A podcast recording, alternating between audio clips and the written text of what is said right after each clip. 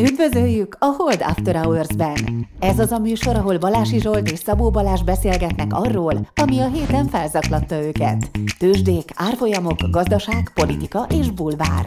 Szabó Balázs és Balási Zsolt a Hold alapkezelő elemzői. Bármi, ami az adásban elhangzik, az az ő vagy vendégeik magánvéleménye, amely nem feltétlenül egyezik a Hold blog és a Hold alapkezelő hivatalos álláspontjával. A műsor szórakoztató célral készült, befektetési döntések alapjául nem kíván szolgálni. A Hold alapkezelő ügyfelei és alkalmazottai egyaránt rendelkezhetnek pozíciókkal az adásban tárgyalt pénzügyi eszközökben. Na, hát üdvözlünk mindenkit. Jó reggelt, sziasztok! Hát és két, két kemény reklámmal indítunk, elnézést kérünk. Hát ugye az első, hát az adja magát a dolog. Mi, a podcastünk, a Hold After Hours, a Hold alapkezelő a háta mögött már több mint egy éve üzemel a Európai Superliga, Manchester United a Barcelonával és JP Morgan-nel a hátuk mögött kettő napig bírta. Hát ez effektér kiállt, nem Balázs? De, de, sokkal jobbak vagyunk.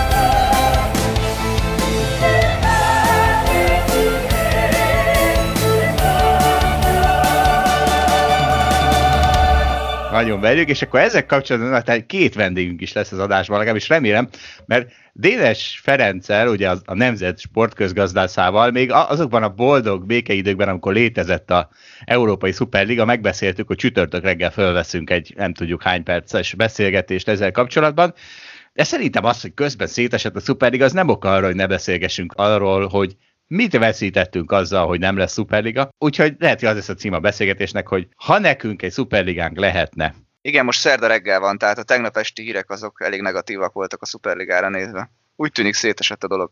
Igen, érdekes, érdekes ez az egész.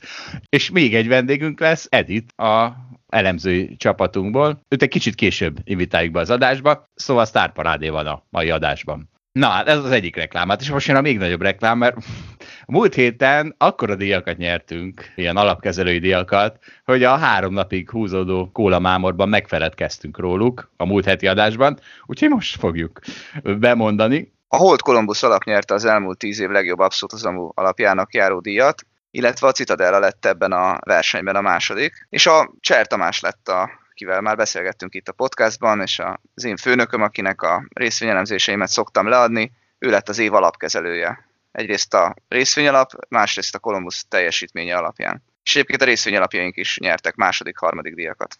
És hát nyilván ez is ez is effektér kiállt, amit már tudom is, hogy micsoda, de ez hozzá kell tennem, hogy ez nem a hold alapkezelő, ez, ez Balázs is volt hivatalos véleménye. Móricz Dani biztos, hogy nem így köszönte meg a díját adón a díjat, és egyébként erre a, egy kommentelő hívta fel a Facebookon a figyelmünket, de hát köszönjük szépen, ennél jobb szignált nehéz berakni. Ez az idézet a probléma megoldó Mr. Wolf-tól való a Pulp Fiction-ből, amit azért csak angolul merek berakni, úgy talán képesebb. Fine job, gentlemen. Well, let's not start sucking each other's dicks quite yet. Na hát is Balázs, te is indultál a kisdobos alapkezelői díjért, de hát az az igazság, hogy azt hiszem nem jött össze, ha jól tudom. Pedig abban Valóban, az nem jött össze sajnos. Pedig abban az évben, ugye, amikor bármilyen tőzsdét sose látott ereditelt csinált 100% fölötti hozamot, te 6% pluszban végeztél, Figyelj Balázs, mindig mondom, hogy 120% kell, az, az itt is elég lett volna, ugye? Megint egy kicsit kevered a dolgokat, mert nem, a tavalyi évem nagyon jól sikerült, az 17% lett, az előtte lévő év volt rossz, és így lett a agregált a 6%. Mm, úristen, minden, a 120% az átidalja az Hát el kell ismernem, az messze volt. Jól van. Tedd oda magad. És figyelj, de hát vigasztalásról tudod, a díj az dicséret. A dicséret meg már volt, tehát nem attól lesz a teljesítmény egy jó, hogy megdicsérnek, nem attól lesz nem jó, hogy nem dicsérnek meg, szóval mindegy. Attól 16% az akkor is 16% ha díjat ér, vagy nem ér díjat, vagy nem tudom mi. Így igaz, de azért remélem, hogy legközelebb majd díjat is nyerek. Jó, és ha már Kóla Mámorról volt szó, elfelejtettem mondani a múltkor, mert ez nagyon jó, a, a, ugye a Dáviddal beszélgettünk arról, hogy Nassim Taleb hogyan játsza meg azt, hogy az ilyen pozitív fekete hatjukat, tehát vagy negatív fekete hatjukat, mindegy, mert azt meg put opcióval kell megjátszani. Szóval, hogy in real life, tehát a valós életben Nassim Taleb ezt úgy játsza meg, hogy partikra jár. Mert ugye az micsoda, az kis befektetés, pláne élvezed a partikra járást, ugye csak az idődről van szó, viszont óriási potenciális pozitív hozama van, mert hát, ha megismerkedsz valakivel, ugye növeled a, milyen, szociális hálódat, a networködet növeled, amiből valamikor egyszer csak beeshet valami ami óriási pozitívum. Szóval a Taleb ezt így játsza meg a való életben, hát és azt hiszem, azt minden politikus ezt a Talebi utat követi, nem? Zsolt, a politikusok valóban így csinálják, de az alapkezelőknek is így érdemes. Tudod, befektetőket kell keresni az alaphoz. Fie, jó, mindegy, én partikra járok, tehát a MOR teszi a kötelességet. Maradjunk ennyiben. Csak most, most, most kicsit ritkábban, mert rám szálltatok a rohadt karantérotokkal. És hát van egy másik, egy antimámorunk, mert az a helyzet, hogy esik a bitcoin. Hát pont nagyjából mióta belevettem. De mindegy, ezt még bírják az idegeim. Na, Már jó mai... ezt hallani. Köszönöm szépen. Ha meg is nézem, hogy most épp. De azokban is be is, hát érted, itt hajóvontákat be kell jelenteni. 55.700 épp a bitcoin, azért nagyot nem esett. Azért egy 10% bukót csak összeszedtél egy hét alatt. De simán, ne aggódj, megvan a 10% bukó. És tudod, mi, mi, van ilyenkor? Mindig előkerül a Coinbase. És most el is került a Coinbase, erre nem beszéltünk a múlt héten, annyira azért nem érdekes a dolog. A Coinbase ez egy, a legnagyobb kriptodeviza tőzsde, ami a tőzsdére ment. Ráadásul nem a szokásos IPO úton, hanem közvetlen tőzsdei bevezetése, tehát kihagyták a centralizált bankokat. Róluk nem szedte le a Goldman Sachs azt a sápot, ami, amit leszokott szedni. Gratulálunk a Coinbase-nek, de ugye ilyenkor mindig jön az, hogy tessék, itt az ikonikus Coinbase IPO, ez volt a bitcoin teteje. Mert hogy, és ez akárhol dolgoztam, a Glencore mindig előkerült. Tehát mint ahogy a Glencore is volt az ikonikus IPO a nyersanyag piacsal kapcsolatban, mert amikor az 2011 közepén tőzsdére ment, akkor pont akkor volt az olajár második legmagasabb csúcsa, azóta az olajár folyamatosan esik, majd 2014-től ugye az óriási olajberpiac beindult. A Glencore-ban pedig ezt úgy lehet leszűrni, hogy 540 penin körül lehetett az IPO, egészen 90 pennyig esett a következő 3-4 évben, és még mindig csak 300-nál tart, tehát még nem nagyon állt talpra, és mondják, hogy na, ugye ez a Glencore is milyen jól jelzi, azt, hogy egy ikonikus IPO a piac tetejét jelzi. Csak hogy szerintem ez egy óriási csúsztatás, ugyanis arról van szó, ez a confirmation bias, hogy rámutatunk arra, ami megerősíti a mi narratívánkat, és akkor boldogan lengetjük a Glencore. Pedig igaz az, hogy mi mögött a narratíva az, hogy a tulajdonosok tudják, hogy a cégük mikor ér feltűnően sokat, és akkor gyorsan rásózzák a befektetőkre. A cégük egy nagy részét, teszem hozzá nem a teljes céget, nyilván, a többségi részesedésüket megtartják, de egy részét. És ez igaz, tehát tudják a, mondjuk a Glencore-os csávok tudták, hogy mennyit ért egy éve, meg öt évvel korábban a Glencore, mennyit ér a kibocsátás pillanatában, látták, hogy sokkal magasabb, boldogan eladták, de arra fogalmuk se volt nekik se, hogy mit fog csinálni az olaj a következő öt évben. Ugyanúgy, hogy a Coinbase-es csávok is csak azt látják, hogy hát 60 ezeres bitcoinnál sokkal jobb eladni a Coinbase egy részét, mint 10 ezeres bitcoinnál, de arról fogalmuk sincs, mert hiszen a, nekünk sincs, meg a Goldman Sachsnak sincs, ahol száz órában dolgoznak a rabszolgák, hogy mit fog csinálni a bitcoin a következő egy, meg öt, meg tíz évben. Azt tudják, hogy az előző években mit csinált, na de hogy a következőben, tehát arról fogalmos sincs, hogy hol lesz ennek a csártnak a teteje. Ez nem igaz, hogy a Coinbase azért adta el, mert tudják, hogy most túlértéket. A francokat tudják, hát ők se tudják, hogy a digitális arany útja a következő években az az lesz, hogy már mindenkinek digitális arany kell, még az analóg arany helyett is, vagy az lesz, hogy valóban betítják minden országban, és akkor visszaesik tízezer az árfolyama. Ez mindig engem föláborít, amikor meghallom a Glencore de olyan, mintha te az esés melletti érveknél felháborodsz, és itt most ágálsz ez ellen, hogy itt van egy hüvelykúj szabály, amit használnak azok, akik az esést akarják majd magyarázni. Viszont amikor ez emelkedés mellett látsz érveket, akkor ezeket a hüvelykúj szabályokat egy mondatban, két mondatban gyorsan tisztázott, hogy ez valóban így van. Ja, most látsz egy ellenérvet. Hát igen, csak én olyan buborékban vagyok, ahol a, a, úgy látom az esés az esés a standard, a default. Ezért ezt a buborékot kell szurkálnom, tehát ez azért van így. Jó, de a világban úgy látszik, most a másik buborékot kellene szurkálnod. Ez igaz. Néha egy kicsit elmegyek nyaralni a másik világba, elmegyek a Animal Spirit-be, meg elmegyek a Reddit-re, és akkor ott a felkitársaimmal egyetértek. Jó teszed. Még annyi is szerintem egyébként a Glencore-nál nem biztos, hogy az olajárral korrelál minden, hanem sokkal inkább a többi fémmel, nem? Tehát, hogy ez jobban az ilyen mindenféle, mindenféle általános nyersanyaggal korrelál. Igen, csak a, a mindenféle általános nyersanyag is erősen korrelál az olajon, tehát azért... Jó, ez részben igaz. Egyébként van még egy csártom ehhez, tehát akkor már összeraktam. Van egy olyan IPO index, meg IPO ETF, amit a Renaissance számol, és meg is lehet vásárolni, és összeraktam, ez csak 8 évre visszamenőleg van, azt hiszem, de összeraktam ezt a 8 évet Nasdaq, S&P 500 és IPO ETF, tehát ugye mi a narratíva, hogy az IPO csávok tudják, hogy mikor ér másokat a cég, és utána zuhanni fog. Na most ez az IPO ETF, ez az S&P S&P 500-at agyonverte, a nasdaq partiban van, tehát a világ legjobb indexeit veri. Tehát akkor most akkor mégse tudják ezek a IPO csávok, hogy hol kell adni, nekem úgy tűnik, ebből kiindulva. Hát, hát figyelj, annyit azért látunk, hogy a technológiába jött ki rengeteg IPO, az ment a nasdaq ennyi. Jó, csak a narratíva mi, hogy a csávok tudják, hogy mikor fog esni a részvényárfolyam. Hát tudják a fenét. E, ennyi. Ez, Jó, ezzel egyetértek, egyetértek. És akkor ha, volt egy megint egy Merrill Lynch Financial Survey, csak egy ábrát szeretnék idehozni, miért kell mindenkinek bitcoint venni, miért nem kell megélni a 10% korrekciótól, buy the dip. A befektetők 74%-a úgy gondolja, hogy bitcoin buborékban van, és csak 16% mondja azt, hogy nincs buborékban, 10% még nem tudja, hát ezekkel nem tudom mi van, hol élnek ezek, hogy nem tudják, hogy buborék vagy sem a bitcoin. Hát figyelj, hát ha valamire azt mondjuk, hogy túlpozícionáltság van, akkor az ez, nem? 74% egy irányba áll. De, de, de, de hát én már kezdek beleörülni ebbe a sok hangulatindikátorba, hogy akkor ez jó indikátor, ez jó kontraindikátor, akkor most azt hiszük, hogy buborék van, tehát akkor nincs buborék, most mindenki azt hiszi, hogy nem, még, még csak a emelkedő ciklus közepén vagyunk, akkor tehát most nem emelkedés jön, vagy pont ezért nem jön. Kicsit, kicsit már kezdek benne összezavarodni, annyit, annyit hangoztatjuk ezeket mindkét irányba. Azért összességében szerintem még mindig az üzenet, hogy valószínűleg nagyon jó a hangulat. Nekem ennyi az, amit le tudok belőle vonni. Így van. Ezért tér vissza péperek, ez, azok, azok stabil pont, nem az ember életében. Hát azok stabil pontok, a rövid távon sajnos nem jelzik jól előre, de, de azok mondanak valamit, Zsolt. Mondanak, hát persze, minden, minden mond valamit, csak azt általában, vagy mint az esetek felében rosszul dekódoljuk az üzenetet. Nem, nem az de azért most az tényleg nagyon nehéz lenne itt megtippelni, hogy igen, most a bitcoinban buborék van, de a nasdaq csak 70%-ban van buborék, de a value részvényekben csak 65%-os buborék van. Tehát a, amikor már ezt is megpróbáljuk megtippelni, az már kicsit sok nekem. Jó, persze, hogy nehéz, meg könnyű lenne tőzsdézni, és akkor érted, akkor mindenki, mindenki a hedge fund manager lenne. Ezt nem akarjuk. Na. Na látom, Zsolt, ma is a jobbik lábaddal keltél fel. Apám, most, most gácsoltátok ki a Európai Szuperligával, tehát most velem ne szórakozzál, mert Jó, jó, akkor, mindenképpen legyél bunkhoz. Hát mi, miért? Most mi voltam velük? Hát, na jó, Menjünk mindegy. tovább. Menjünk tovább.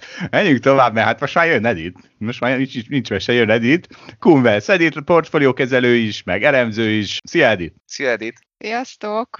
Na, végre az első lány megszólalt az adásunkban. Hát igen, úgy hallottam, hogy már nagyon ideje volt, sőt, még kommentekben is megkaptátok, hogy néha nem vagytok túl hitelesek, így férfiként kibeszélve az élet nagy dolgait. Jó, de nem érzed, hogy nagy a nyomás, ugye remélem, hogy az első lány a podcastben óriásit kell alakítanod, semmi ilyesmi nincs, ne aggódj. Hát figyelj, ez egy történelmi pillanat, meglátjuk. Ó, van, Európai Szuperliga elbukott, a női kaszt pedig fölemelkedik be a, be, a, be a podcastünkbe. Na jó, ugorjunk, Na, beszéljünk arról, amiről egyébként beszélnénk. De jól van, jól van, jön a beugró kérdés, figyeljetek, hát ti mind a ketten diákok voltatok még néhány éve, és hát az a helyzet, hogy megkaptuk a hallgatóktól. Tudjátok-e, mi az a Donald kacsázás? Donald kacsázás. Hát figyelj, próbálok visszaemlékezni, hogy milyen is volt Donald Kacsa, gondolom valamire asszociálni kellene. Az megvan, hogy elég furcsán beszélt, és alig lehetett érteni, amit mond, de nem hiszem, hogy erre gondoltál. Nem, én nem. tudom, miről van szó. Na. Az, amikor alul, alul nincs semmi, felül pedig van rajta póló. Pont, de se is A múlt héten beszéltük erről, hogy valaki megjelent egy elte Zoom buliban, és ezt nem mondtad, Valás, nem mondtad azonnal. Tehát ezért tanítottunk titeket, hogy, hogy ezt se tudjátok, hogy ezt a hasznos tudást. Na mindegy, térjünk, térjünk oda, hogy tényleg fontos, mert hát az nyilván az ESG, hiszen mindjárt felrobban a bolygó. Na egy mondatban mi a ESG, Edith, ezt rád bízom el. Jó, Na. jó, jobb így, igen. Na hát az ESG az igazából egy aránylag újnak mondható mozgalom, aminek az a lényege, hogy fenntartható, meg, meg hosszú távon ilyen jó és zöld dolgokba fektetünk. Egészen pontosan ez az ESG rövidítés, az E az az environmental, tehát környezetvédelmi, vagy környezeti hatásokat foglalja magába, az S az a social, tehát társadalmi kérdéseket figyel, a G az pedig a governance, tehát ilyen vállalatirányítási vagy részvényes érdekképviseleti kérdéseket foglal magába, és hát azok lesznek a jó ESG befektetések, amelyek esetében ezek a szempontok jól érvényesülnek, ezekre jó pontszámot kapnak a cégek. Jó, úgy érzem, hogy az, e, az eset azt már megsértettem, nem? Tehát bunkózni a nem tudom milyen alkalmazottakkal, az biztos nem es. Hát ez nem jó. Az Podcastük Igen, oldalapkezelőnek lehúztad a tízes skáláján legalább hetesre. Hát egyelőre még csak, még csak a podcastjét. De szerintem az ESG adaptáció az olyan, mint a bitcoin. Tehát, hogy, hogy rohadt nehéz elmagyarázni a Wall Street-i farkasoknak, hogy, hogy lehet más is a cél, mint a profit, és, és csak nagyon lassan szivárok be, hogy hát figyelj, tenyészteni is lehet azt a bárányt, nem kell mindig fölfalni. Szerintem ez az ESG, ez nagyon gyorsan szivárok be. A, persze, de igen, az mégiscsak könnyebb, mint a bitcoin. De a bitcoin az egy új eszközosztály, azt, azt azért nehezen fogadják be. Na de ez végül is, ezt csak meg kell érteniük, hogy gyerekek, mindegy, hogy mitől megy fel a részvény árfolyam, fogjuk rá, hogy ESG, és akkor attól fog fölmenni, és valami ilyesmi van, nem? És ez azért erősen szembe megy a value befektetésekkel. Tehát, hogy alapvetően, tehát ha ránézünk, ugye azt, azt kell mondani, hogy rohadt drága cégeket is meg kell venni, mert hiszen mondjuk kicsi a széndiokszid kibocsátása, és az a fontos, nem az, hogy mennyibe kerül a cég, de ez egy kicsit olyan, mint hogy a, a rohadt hülye NFT zombikat vesszük most meg, és nem azért, mert olyan szépek lennének, klasszikus value szemlélettel nem egy monalizák, hanem azért, mert hát például azért, mert rá fog vetődni a nép, és ezért fölmegy. És ezért szerintem ez nagyon élesen szembe megy egy kicsit ezzel a hagyományos value befektetéssel, és az a kérdés, hogy mi a cégben, mi, mi, mi mit preferálunk? Tehát a gyakorlatban ezt alkalmazzuk szerintetek? Tehát mert én nekem az a gyanú, hogy azért, ha egy olcsó dohánycéget találunk, hát akkor ESG ide vagy oda, azért azt meg fogjuk vásárolni. Hogy érzitek? Na, hát valóban igazad van abban, hogy ezek eléggé drága cégek lettek, tehát ezt az ESG-t hozzá kell tenni, hogy nem tudják most még annyira jól mérni. Nagyon torzít az, ahogyan ezeket az ESG pontszámokat adják a cégeknek, mert nagyban függ attól, hogy mennyi ezzel kapcsolatos adatot osztanak meg a cégek. És mondjuk a nagy amerikai tech cégek, amelyeknek egyébként elég jó az ESG pontszáma, ők megosztanak egy csomó adatot, információt, van pénzük lemérni, meg szép riportokat csinálni, és azért úgy tűnik, hogy ezek nagyon jó ESG cégek. Nyilván van, amelyik tényleg tudna tenni a jövőért, meg tesz is valamit, de azért torz a kép, és hát erre rávetették magukat a befektetők. A Covid alatt is volt egy ilyen hatás, hogy ezekhez a cégekhez olyan nézeteket társítottak, hogy ez a tartóság, hosszú távon fenntartható trendek, biztonságérzet, úgyhogy tavaly is végtelen mennyiségű pénz áramlott az ilyen alapokba, meg ilyen célral is veszegették ezeket a cégeket, úgyhogy tényleg elég drágák lettek. Én azt mondom, hogy ha mi value befektetők vagyunk, akkor, hogyha beletesszük az energiát és elemezzük ezt a kérdést, akkor még mindig lehet mazsolázni, és lehet olcsó, de mégis ESG szempontból jó cégeket találni. Úgyhogy mi inkább ezt a szempontot képviseljük. Én azt még hagyd tegyem hozzá, hogy ha jól értem, ez inkább az intézményi pénzt vonzza, és kevésbé a magánszemélyeket érdekli. Tehát szerintem nem úgy kell elképzelni sem a mi ügyfeleinket, sem úgy általában a világban a magánszemélyeket, hogy mindenki rohan, hogy na én, én mindenképpen csak olyat akarok venni, ami zöld befektetés, hanem én azt látom, hogy a, az intézményi ügyfeleknek a szemléletébe épült be ez elsősorban, hogy hát próbáljunk meg odafigyelni erre is. Az intézményeknek sok idejük van arra, hogy kiválasszák, hogy milyen alap, alapokba fektetnek, vagy milyen alapkezelővel dolgoznak, mondjuk nyugdíjpénztárakról vagy biztosítókról beszélek. Ők, ők nekik ez, ez már benne van a mindennapok részeibe, hogy ezzel figyelnek. Ez igaz, de azért az ügyféligény is drive ezt, mert sok vagyonkezelő is azért fordul ESG irányba, meg úgy, azért akar úgy vagyonkezelőt választani maga mellé, hogy abban legyenek ESG szempontok, mert az ügyfelek felől van érdeklődés. Tehát végülis összetett ez a dolog, de szerintem mindkét csatornán jönnek ezek az igények.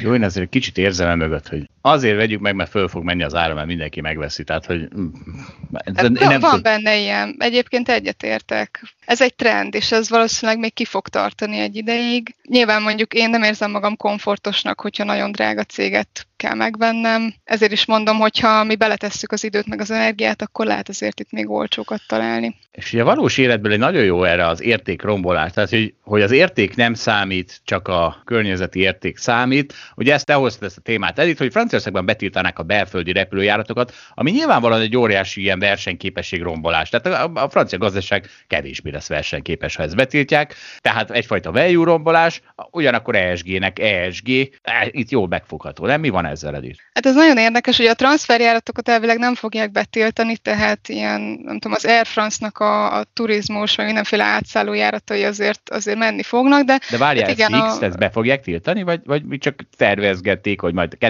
2062-től, tehát mi a helyzet, tudod?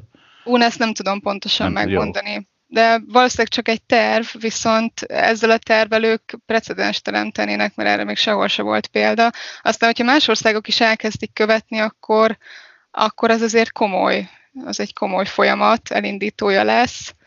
Mm, de Magyarország meg lesz a belföldi repülő. A Magyarország meg lesz, igen, itt, itt nem jellemző. Igen, Luxemburg de, is.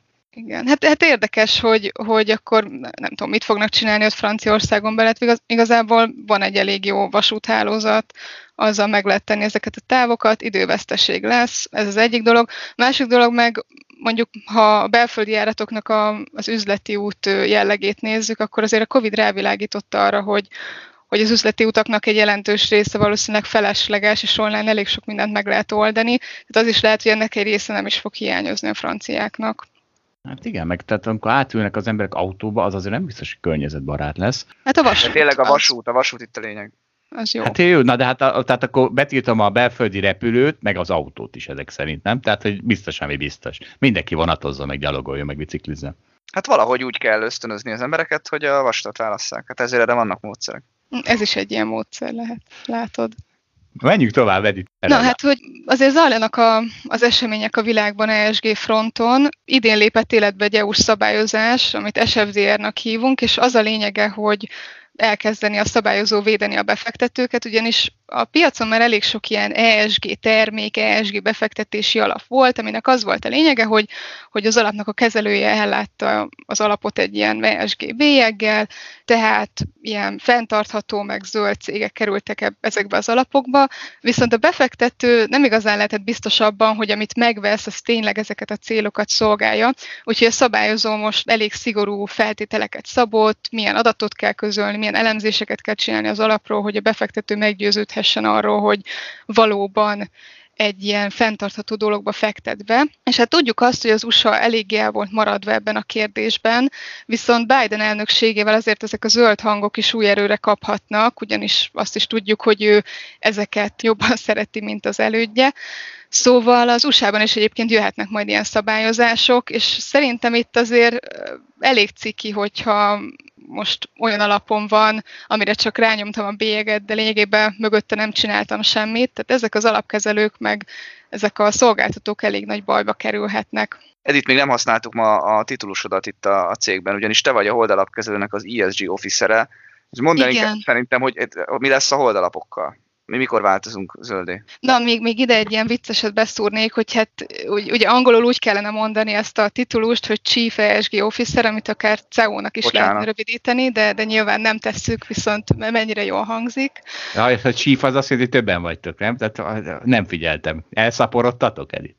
Hát én vagyok, de egyébként van egy ESG bizottságunk, amiben hárman vagyunk, szóval... Jó, hát akkor... És akkor, akkor én vagyok igazából Csak jobban a... kéne figyelned, mi történik. Burjánzik az ESG a Holdon, nagyon jó. Na hát, hogy mi van a holdas alapokkal? Igazából ugye a honlapunkon most már mindenki megtalálhatja az ezzel kapcsolatos közzétételeket, ugyanis hold alapkezelő szinten és termék szinten is nyilatkozunk kellett arról az EU szabályozás értelmében, hogy hol tartunk ebben a kérdésben.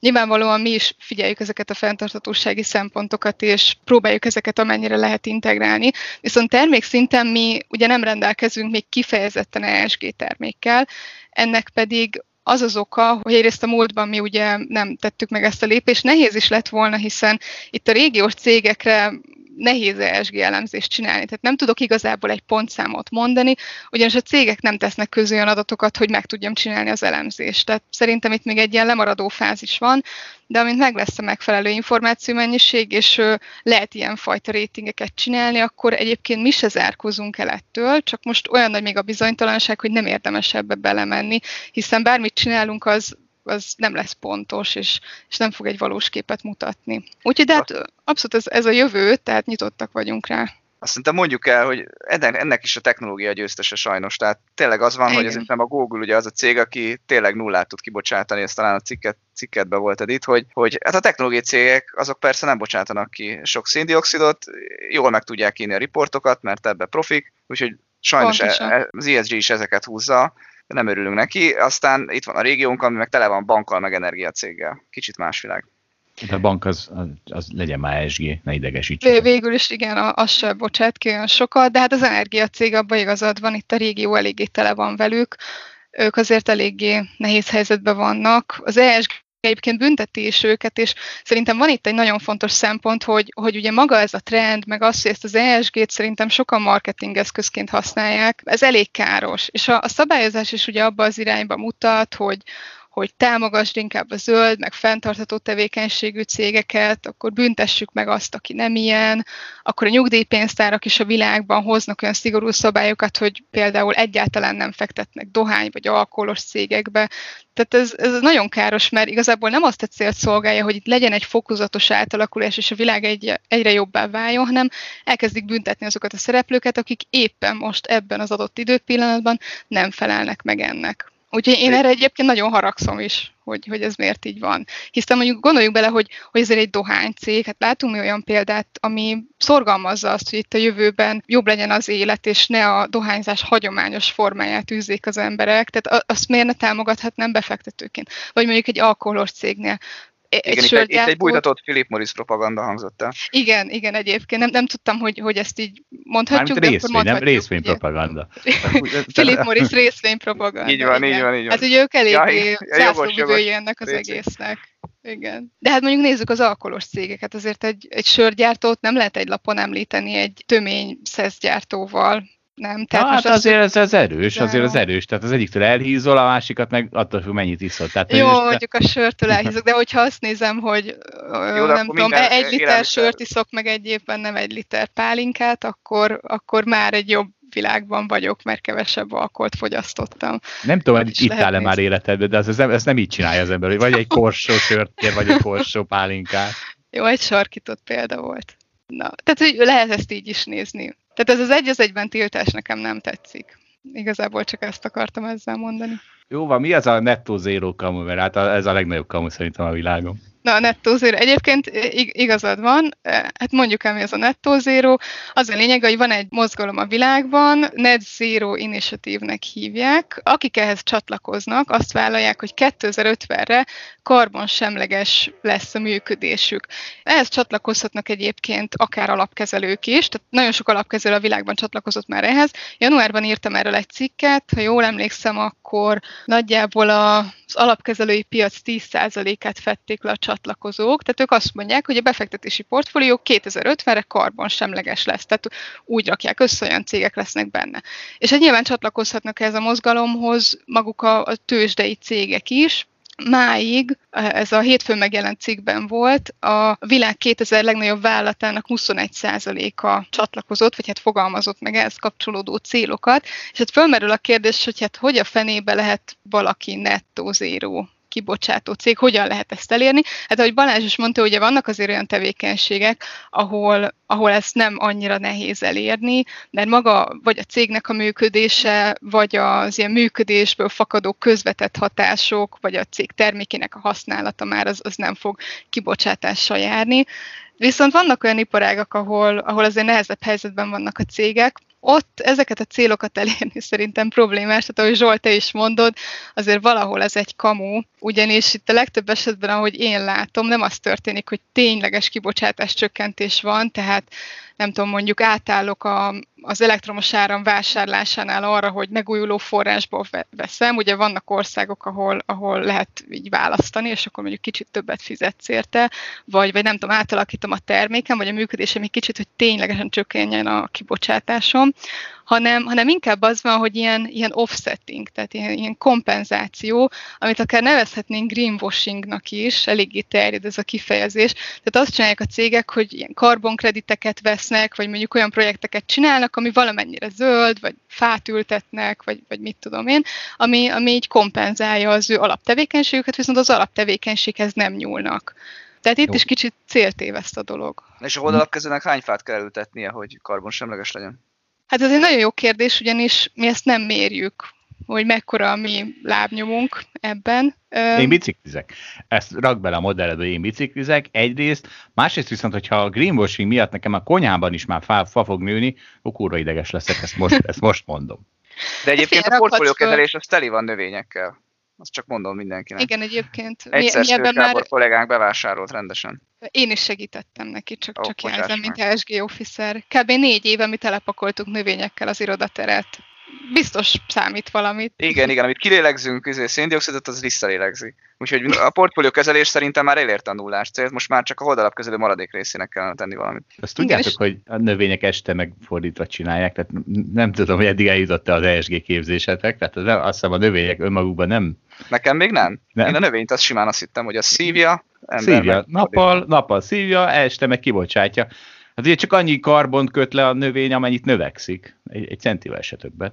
Mondjuk nőttek a növényeink, tehát ez kicsit. Nőttek elég sokat. Na jó van, akkor hátba veregethetjük magunkat. Mi mindent megtettünk. Na figyú, ha már lányok, valóban a lányok jobban szeretik a zöld befektetéseket? Vagy hogy van ez?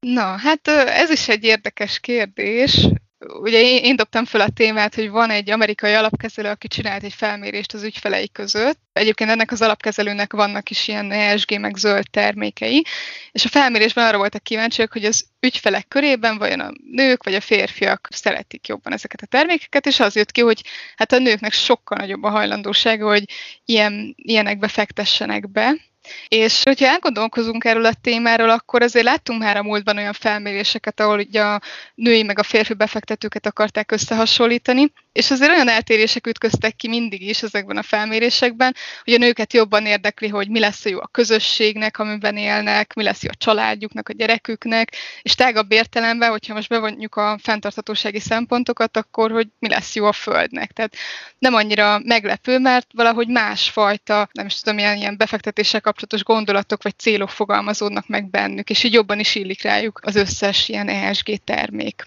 De egyébként a, a felmérésből az jött ki, hogy a férfiakat is nagyon érdekli, csak a nőket valamivel jobban.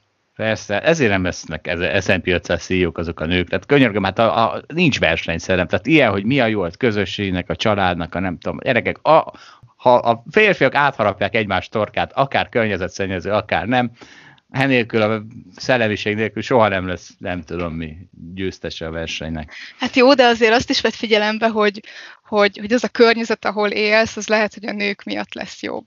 Tehát most, hogyha csak férfiak élnének, akkor milyen világunk lenne? Na, az durva lenne ez. Jó van, ebben megegyezhetünk.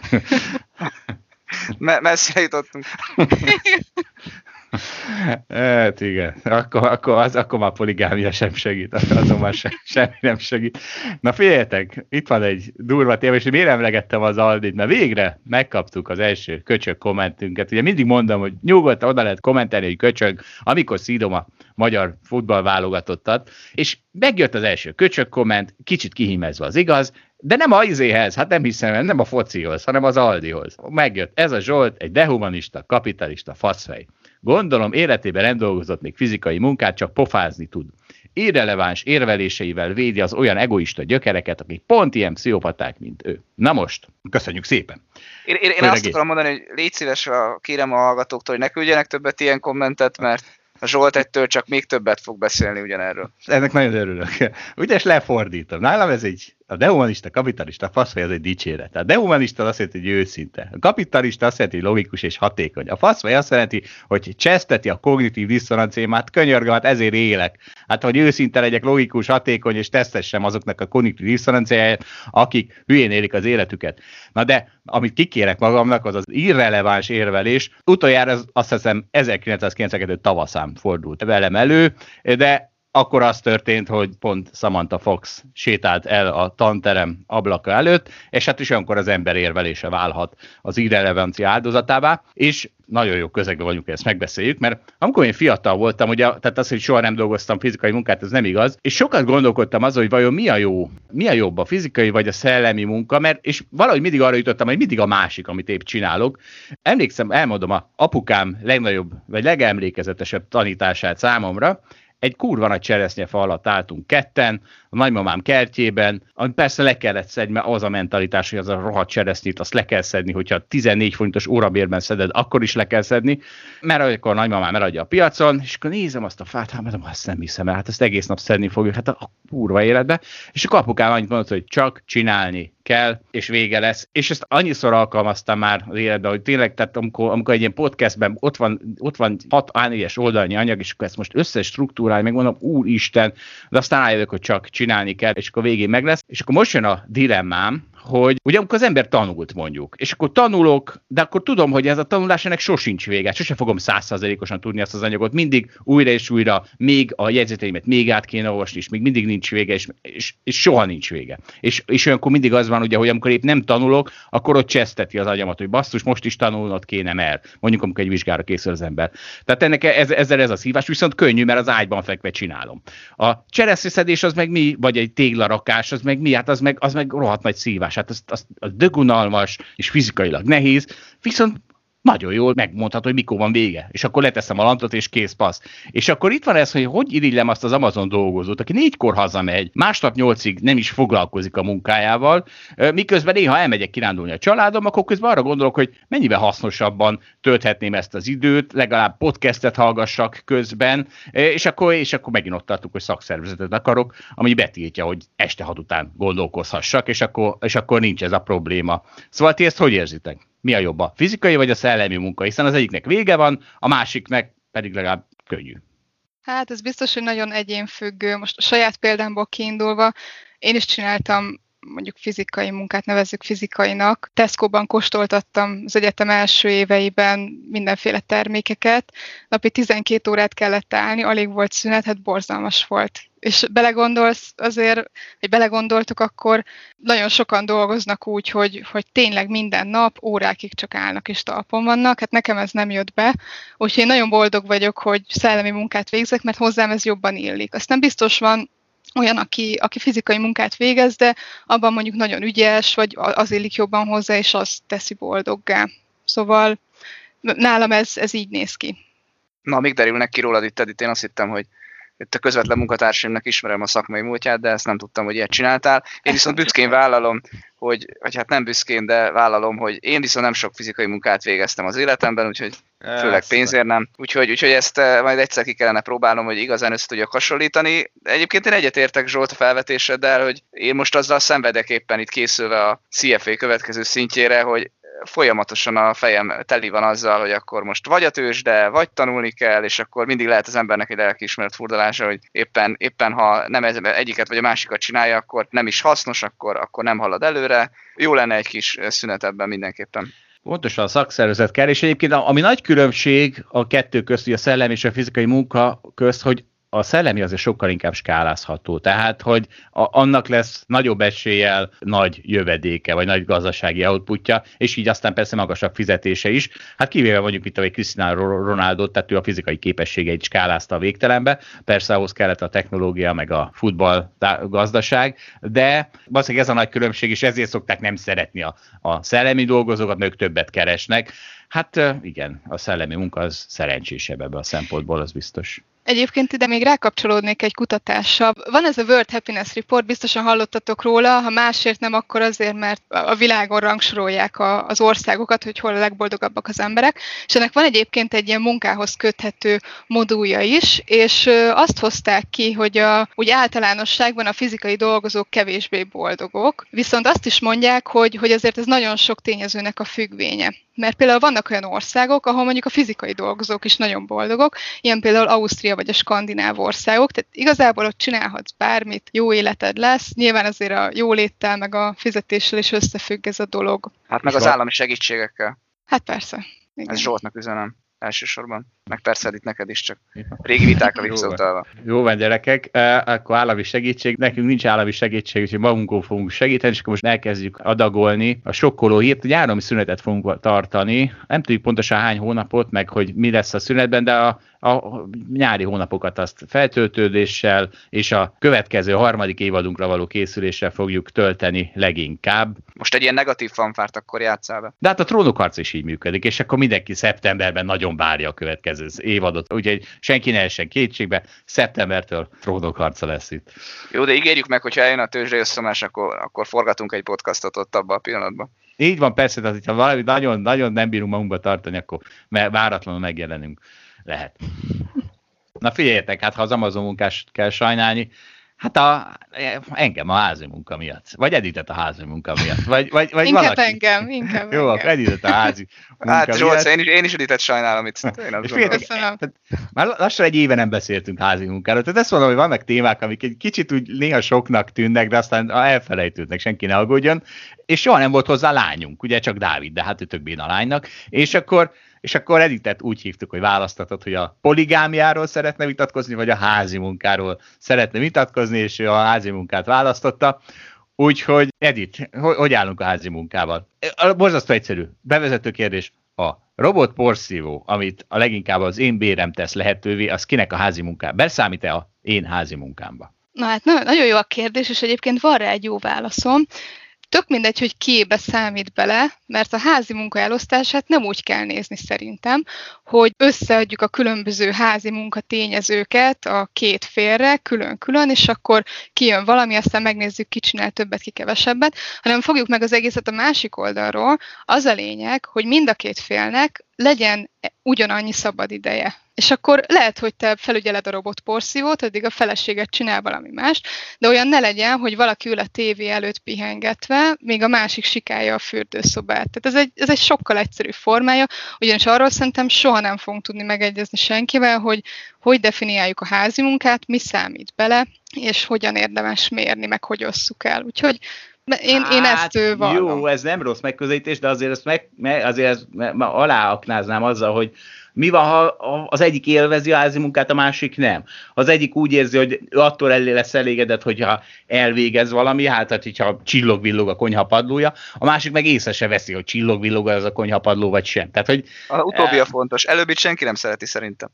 most mit? Hát, hogy az, az, hogy ki az, aki élvezi a házi munkát, házi munkát nem élvezi szerintem sok ember. Hát az A- eredmény. Az, az, a, az a kérdés, igen, tehát az ere, csak az De, de eredmény. az eredménye mindenkinek jó. Azt te is élvezed jaj. volt. Á, Azt nem nem, mondd elő, már, nem hogy elő. jól érzed magad egy koszos lakásba, azt nem hiszem el. Csak hozzászoktál, hogy mindig tiszta. Mert Én mindig van feloldódok az interneten, érted? Hazajövök, ha el tudok jutni az internetig, akkor én már boldog vagyok. És akkor a rendetlenség még sose volt, hogy ne tudtam volna néhány tigrisugrással eljutni az interneten.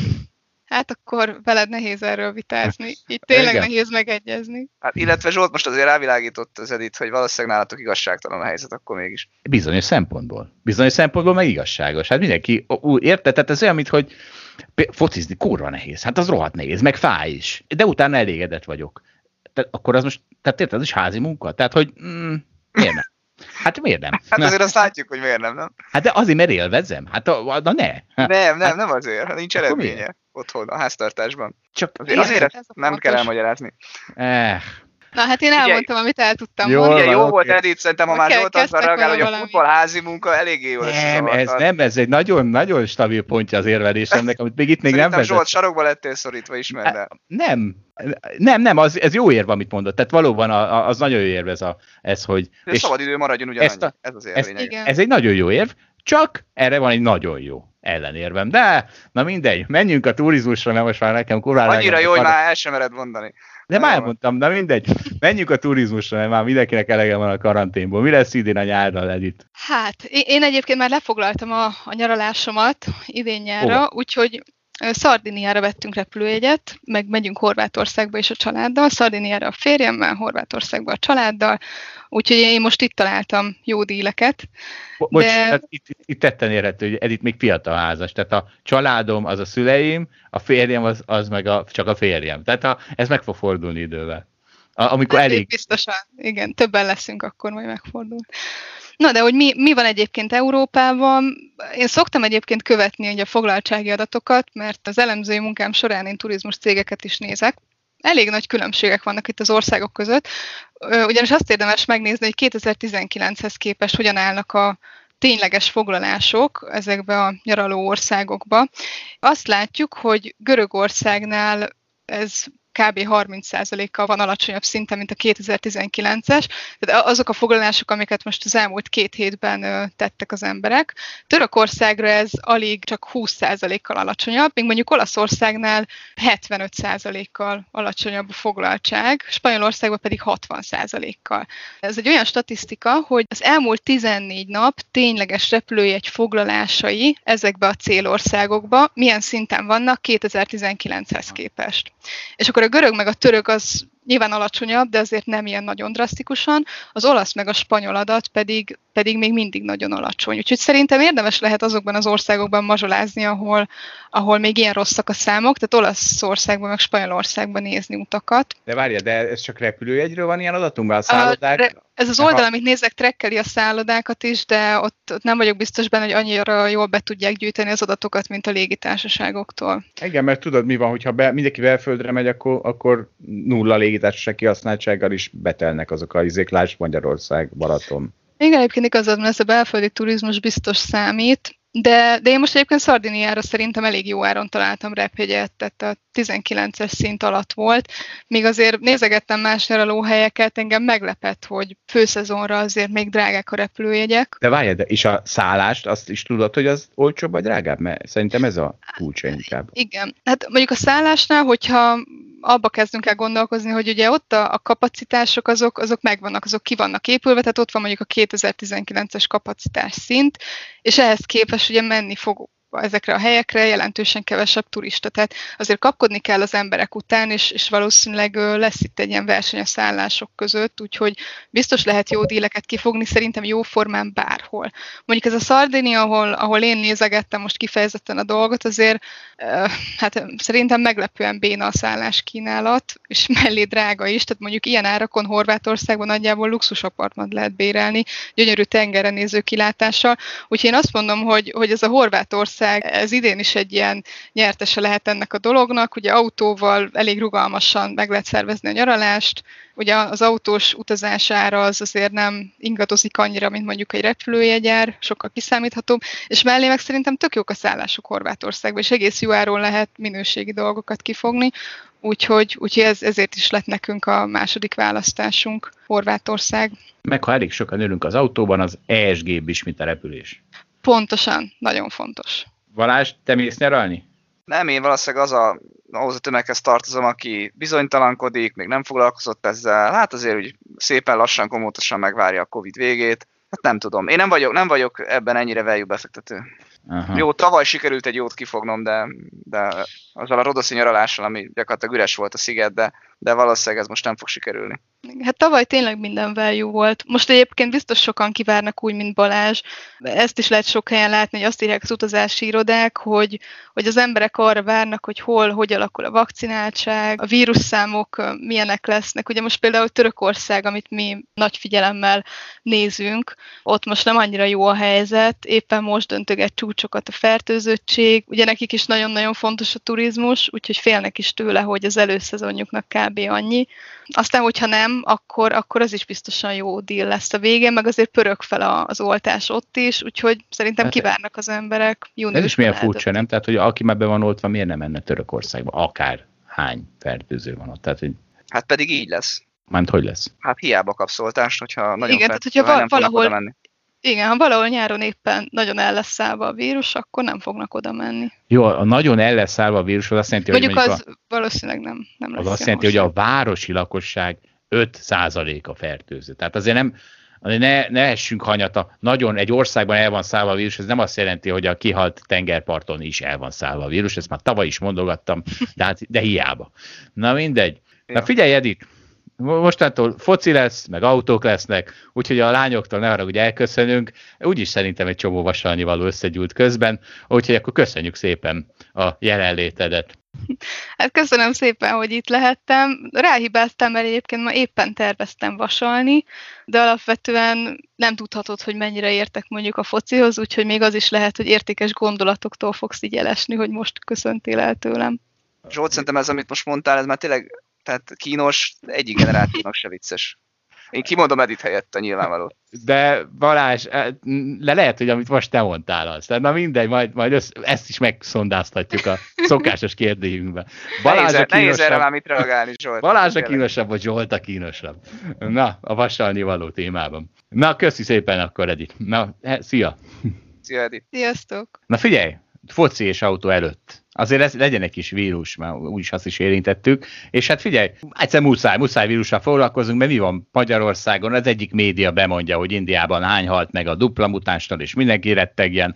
A másik meg bemondja, hogy Orbán Viktor már rég megállította ezt a vírust, és csak azért nem, mert balkézzel Brüsszel torkát is szorongatnia kell. Tehát, tehát akkor itt van két tudományos labban megjelent kutatás, Zsidai Viktor gyűjti ugye nekünk ezeket lelkesen, és mind a kettő nagyjából azt hozta ki, hogy a korábbi fertőzés az újra fertőzőstél olyan 80% hatékonysággal véd. Tehát aki már elkapta a koronavírust, az olyan, hát legalább olyan éven keresztül olyan 80%-os hatékonysággal védve van, ami ugye azt jelenti, hogy egy AstraZeneca oltás hatékonysága, vagy hogyha Pfizerből valaki az első satot megkapja, és jut eszembe, most csütörtökön fogom az első Pfizer shotomat megkapni, igazi value vakcináló leszek, és nem is meglepő, mert ugye az antitest szám is nagyjából annyi, mint egy Pfizer első sat után, vagy egy AstraZeneca után, viszont ugye a Pfizer második sot után már tízszer annyi antitestünk lesz. Úgyhogy ez volt egy virológiai megszólalásunk.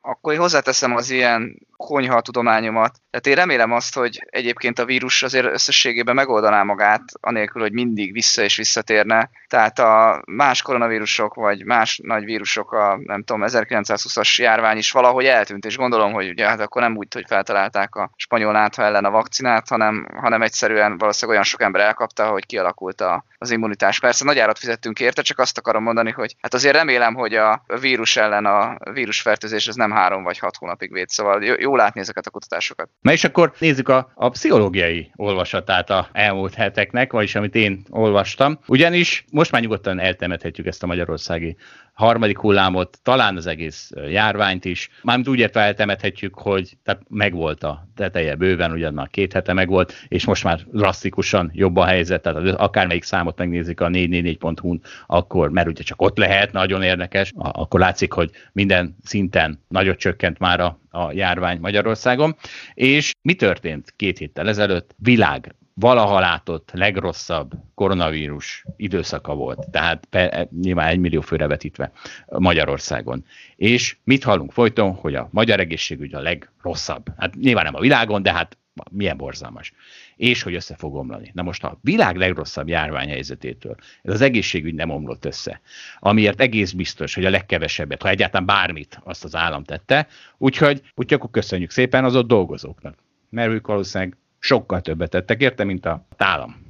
Hát a szemléleteddel egyáltalán nem értek egyet megint, ma sok ilyen van. Tehát az, hogy nem omlott össze, tehát ez egy skála. Tehát hogyha nincs elég ember, nincs elég ápoló, nincs elég orvos, akkor nagyobb eséllyel hal meg ugyanabban a betegségben, mint hogyha többen tudnának neki segíteni. Úgyhogy ez az összeomlás szerintem ez egy relatív fogalom. Hát a kórházak még állnak, és nem tudom, nem dőltek össze, ilyen értelemben nem omlott össze az egészség, ugyan értelemben lehet, hogy összeomlott, hogy sokkal több segítség lett volna ezeknek a koronavírus betegnek szüksége, mint amennyit most tudtak kapni és hát nem véletlen valószínűleg ugye az sem, hogy ugye amikor ezeket a statisztikákat olvassuk, hogy Norvégiában miért tud jobban teljesíteni az egészségügy, akkor, akkor azt gondolom, mert ott ezen a skálán nézve kevésbé van össze. Most persze Norvégiával összehasonlítani a magyar egészségügyet nyilvánvalóan igazságtalan, tehát nem azt akarom mondani. Tudom, hogy a magyar egészségügy nem a világon a legrosszabb, úgyhogy az összeomlás volt szerintem ez egy, ezt, ezt rosszul kezeled. Na jó, illetve, akkor, hogyha akkor... még ennyire sem szigorítottunk volna, akkor még jobban összeomlott volna. Most a szigorítás az most, az most nem, az most nem, nem kell, hogy ide jöjjön, de akkor jó, akkor úgy a, a táncolásod miatt mondom azt a részét, ami összeomlásnak tituláltunk, azt nyugodtan az állam nyakába kenhetjük, azt a részét, amit a talpon maradását, azt meg az egészségügyi dolgozóknak. Én azt hiszem, akkor, akkor így, így felosztom neked a összeomlás definíciómat. Jó, jó, maradjunk ennyiben.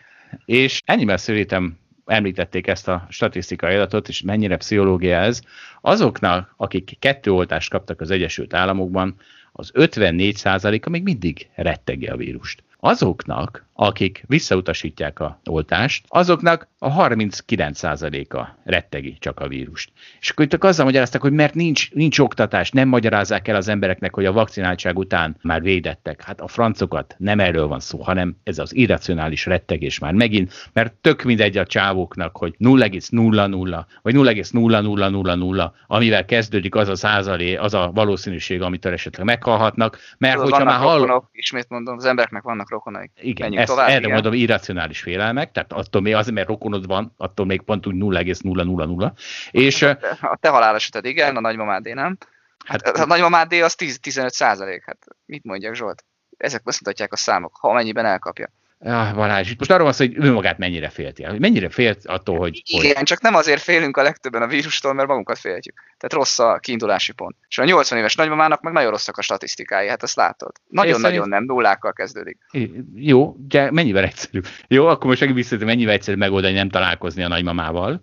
Mennyivel. Így van. És akkor Na, na mindegy, szóval itt, itt nem a oktatási hiánya, hanem ezek rettegik keményen, hiszen a, a média nyomja, még mindig beléjük, és akkor szeretném ezt a rettegést föl, felhasználni. Vagy kedves rettegők, az autózásnak sem nullára végződik a halálozási statisztikája, úgyhogy ha ezen túl nem a vírust, hanem az autózást kezdenék rettegni, hát az sokkal hasznosabb lenne. Egyrészt én mehetnék táncolni, másrészt nem lenne közben dugó. Na mit szólsz ez az új propagandámhoz, Balázs? Átcsavarjuk őket autózástól rettegőké. Á, olyan régen autóznak az emberek, nehéz most már így hirtelen elkezdeni őket rettegtetni. Igen, hát ez a baj egyébként a vírusa, hogy az még új is volt, tehát hogy uh, úgy könnyű valamit rettegni, hogy új. Na és figyelj, ha már autózás, hát jött egy, szembe jött egy hír, nagyon érdekes hír, a autonavigátoron, drágulás a használt autó piacon, sláger a Suzuki Swift. És jobban megnéztem ezt a cikket, és arra jutottam, hogy ez a használtautó.hu, ez nem egy big data cég, vagy hát biztos, hogy nem egy Google még, vagy egy Facebook, mert azzal számolták ki, hogy 33%-ot rágult a használt autópiac, hogy a tavaly áp, tehát egy év alatt, tavaly áprilishoz képest, ami a mélypont volt, a vírus mélypont volt a, a, azon a piacon is, akkor mennyibe kerültek átlagosan a használt autó.hu-n az autók, és mennyibe kerülnek most. Majd aztán a cikk az taglalja, hogy hát hogy hát igazából ezzel időszak alatt ugye mindenhol népszerű lett az autózás. Fene vigye el a vírus miatt, és az történt, hogy megjelent egy csomó új vevő, ráadásul a legolcsóbb kategóriában. Hát ugye azok kezdtek el autót vásárolni, akik eddig úgy gondolták, hogy nem tehetik meg, de a vírus miatt most kénytelenek. És ez a legolcsóbb rétegre utazó vásárlók, ezek bizony felvásárolták a használtautó.hu-ról a legolcsóbb autókat. És így aztán persze, hogy megnőtt az átlagár, tehát valójában ez egy nagyon rossz metrika arra, hogy hogyan drágult a használtautó.hu piac. Annyival azt kell nézni, hogy egy 5 éves Suzuki Swift az egy évvel ezelőtt mennyibe került meg most, csak azt ugye ezek talán egy kicsit nehéz paraméterezni, mert ott még azon belül 5 éves Suzuki Swift is lesz egy csomó paraméter. De a keresések és a volumenek megnőttek, tehát ezt lehet mondani, hogy ez, ez történt legalábbis, ha jól értem. Igen, de az a világon mindenhol. Tehát a világon mindenhol az autó az, az kiugrott. Ugye az Egyesült Államokban most pont az, az az, ami a leginkább viszi. Igen, meg nálunk ugye importtermék az autó, úgyhogy nyilván az forint gyengüléssel is drágultak az autók. Használt autónál szerinted ez számít? Vagy azt mérik a hát, autóhoz? Gondolom, hogy bejön, igen, mert hát, gondolom, hogy egyébként másik országból is jönnek be autók, amik, amiket euróba vettek. Igen. Na és na most, most kedves hallgató, most elá, útelágazódáshoz értünk, mert az történt, hogy Ugye Gyurcsány Ferencet utánzod? Ez nem, ez, ez nem ő volt, szerintem ez egyek korábbi, vagy kettővel korábbi a Megyesi. Megyesi Péter volt. Szóval az történt, hogy ahogy mondtam, ugye amikor az a boldog 48 órában, amikor volt Európai Szuperligánk, megbeszéltük Dines Ferenccel, hogy csütörtök reggel fölveszünk egy adást, vagyis egy, egy, egy beszélgetést erről az Európai Szuperligáról, és most nem tudom, és még nem fixáltuk le, hogy akkor így is lesz, szerintem lesz, és akkor, de még az sem biztos, hogy bevágjuk ide, mert lehet, hogy olyan hosszú lesz, mert belehelvülünk, hogy akkor egy külön adásba rakjuk ki, fogalmunk sincs, hogy mi lesz, de most itt Dénes Ferenccel fogunk beszélgetni arról, hogy mi van ezzel az Európai Szuperligával.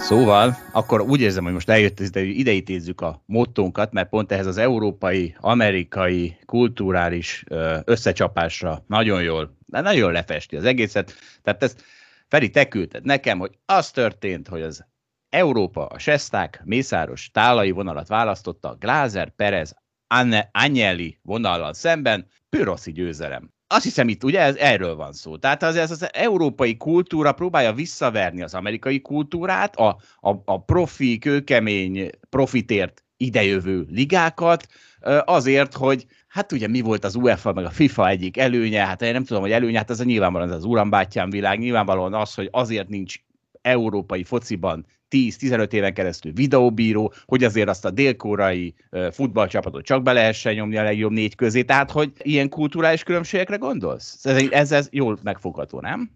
Nagyon jó tényeket sorolsz fel, és pont erről van szó. Tehát e, az emögött meghúzódó érdekrendszerekről van szó. Amikor én a magyar futball tulajdonosokat idézek, vagy teszek fel a táblára, nyugodtan fel tudnék tenni egyébként mondjuk arab befektetőknek a neveit, akár Katari sejk, vagy az Egyesült Arab Emírségek sejkeit, vagy pedig kínai kommunista pártot a, a dologban, bár ugye európai értékrendszerekről beszélünk, hiszen, hiszen itt ténylegesen arról van szó, amit a legelőször példáként felhoztál, hogy itt egy profit-orientált, profit-központú, termelés-központú futballról gondolkodunk, vagy egy társadalmi jelenségről gondol, gondolkodunk. Egy picit bővebben kifejtve. Ugye Először is a Superliga gondolata nem most jött ki, tehát nem vasárnap találták ki emberek, azt összeültek egy kocsmába, vagy egy videokonferenciára, azt mondták, ez milyen jó pufa. Ez legalább egy olyan 30, de azt mondom 35 éves gondolat. Tehát már a 80-as évek végétől azt gondolom, hogy erről tettek, eh, elkezdődtek a beszédek, és aztán a 90-es évekre össze is állt egy gondolat ha ugye emlékszel, és emlékeznek a hallgatók, ugye a bajnokok ligája sorozatra, bár az, az is most már történelmi távlat, hiszen 1992 megalakulás dátuma, az már tulajdonképpen válaszlépés volt erre egy kezdeményezés, és szintén a nagy csapatok kezdeményezésére, amelyek akkor felvetődt, amelyek akkor azon gondolkoztak, hogy hasonlóképpen egy önálló ligát hoznak létre, és akkor alakított át a Becket, egy Johansson nevezetű UEFA elnök, elnökletével az UEFA, amiben sokkal nagyobb lehetőséget kaptak a nagyklubok, csökkentek a kockázataik, biztos bevételhez jutottak, és ez sokáig le, rányomta a fedőt erre a problémára. Érdekes a dolog, ezt pont tegnap gondolkoztam ezen, hogy hogy a Johansson megbuktatása valamikor a 2000, 2000-es 2007-2008 táján az UEFA választáson, és akkor itt Michel Platini, uh, tulajdonképpen jól jelzi azt a váltást, uh, amiben a, a régi erők visszavették a hatalmat, hiszen a Michel Platini megválasztását, mivel akkor éppen pályáztunk egy EB rendezést, és valamennyire félközelről láttam, meg figyeltem, meg ilyen talán plegyka szinten, de azért mégis megbízható forrásokból hírek is voltak róla. Tehát az ottani választási körülmények és az ottani ígéretek azért jól jellemezték azt, hogy az a típusú ö, előny, gazdasági előny, amit egy ilyen futballüzlet kínál, azt hogyan használják fel futballbürokraták, vagy ha úgy sportbürokraták saját hatalmi céljaikra, illetve megint bizonyos kisebb vagy nagyobb gazdasági körök érdekre gazdasági és politikai körök kiszolgálására. És amikor, most nem hosszasan nyújtva a dolgokat, de amikor most arról beszélünk, hogy, hogy a nagy csapatoknak tulajdonképpen elegük van ebből a dologból, vagy elegük van ebből a dologból, vagy újra neki futottak annak, hogy ezt ebben szembeszálljanak, akkor ez van mögötte. Tehát hogy van egy, Európában egyébként nem most felépült, hanem eredendően felépülő olyan rendszer van, ami egy szövetségi, egy társadalmasított, politikától sosem mentes szövetségi gondolkodásra épül, aminek jó megjelenése például az UEFA, a másik oldalról a FIFA, már ez nem európai szövetségi rendszer, szemben az általad is említett amerikai modell, ahol a termelőegységek, a csapatok, klubok saját maguk szervezik meg, és valóban egy terméket állítanak elő.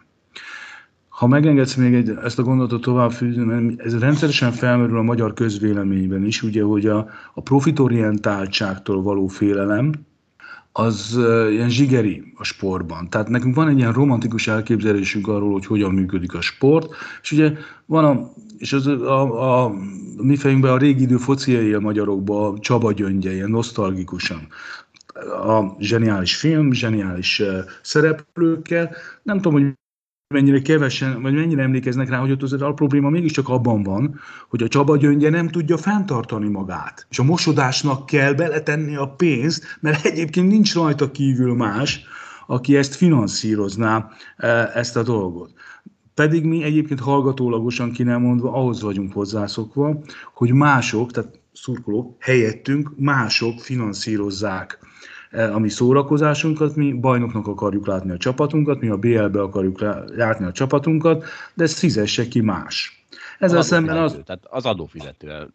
Hát, ugye nehéz más gondolni, hogy ki más. Ugyanis a másik logika pedig azt mondja, hogy, hogy ha van néző, aki egyébként fizet és onnan tudjuk, hogy van nézőt, hogy ki megy a pályára. 70 ezeren mennek ki Dortmund, Dortmund 80 ezeren, Manchesterben 70 ezeren mennek ki a, a pályára, és nem olcsó jegyárakkal, akkor az, az azért egyértelmű, hogy van érdeklődés, erre a televízió már rárepül, a televízió nagyon szigorúan nézik, hogy nézik-e a meccseket, igen, nézik a meccseket, akkor viszont már a hirdetők számára is érdekes, mert helyszíni néző, aki tágabban is érdeklődik a, a csapat a futball iránt, a televízió közvetítés, mint csatorna, amin az üzenet eljuthat, és és akkor fizet a, a, a szponzor is, reklámozó is, és összeáll a, a, a kép. De egyébként pedig másik, az európai modell ez azt mondja, hogy ez nem ilyen, nem oda Buda, meg nem úgy van az, hogy csak a pénz számít, hanem itt társadalmi erők és társadalmi dolgok is számítanak. És a végén, ha végigvisszük ezt a gondolatot, akkor eljutsz oda, hogy tulajdonképpen, ha egy társadalmasított, egyébként erre választásokon felhatalmazott politikai erők úgy gondolják, hogy nekik kell vezetni ezt a társadalmi, még egyszer mondom, társadalmi jelenséget, mint sport, meg egyesület, meg klub, akkor, akkor összeállhat valóban legitim módon, és ezt akarom elmondani neked, tehát a közvélekedés számára legitim módon, ez, ez egy ilyen típusú politikailag is befolyásolt rendszert, miközben másik oldalon meg vannak azok a kőkemény kapitalisták, és ebben a modellben, ebben a beszéd, és nem vagyok benne biztos egyébként, hogy a valós közbeszédben, erre is tudok neked példákat mondani, hogy ugyanez a példa, vagy a valós közbeszédben ténylegesen ez zajlik le, mint ami a médiában. Minden esetre a médiában most az az uralkodó nézet, hogy a, a szurkolókra, a szurkolók nagy esszel, a szurkolók elutasítják E, ezt a, ezt a dolgot, nevezetesen azt a dolgot, hogy itt profitorientált, profit célú dolog legyen, és sokkal inkább hajlamosak e, egy ilyen értékválasztásban a, a, a adott esetben egy ilyen társadalmasított, politikailag befolyásolt modellt választani. Ha pedig, és ez az utolsó mondatom, de ha ténylegesen kisarkítod így, mint ahogy én most teszem, akkor már nem feltétlenül választanák ezt a szurkolók, mint ahogy szerintem nem is ezt választották, nem is ezt választanák, a valóságos választási le, lehetőségük lenne.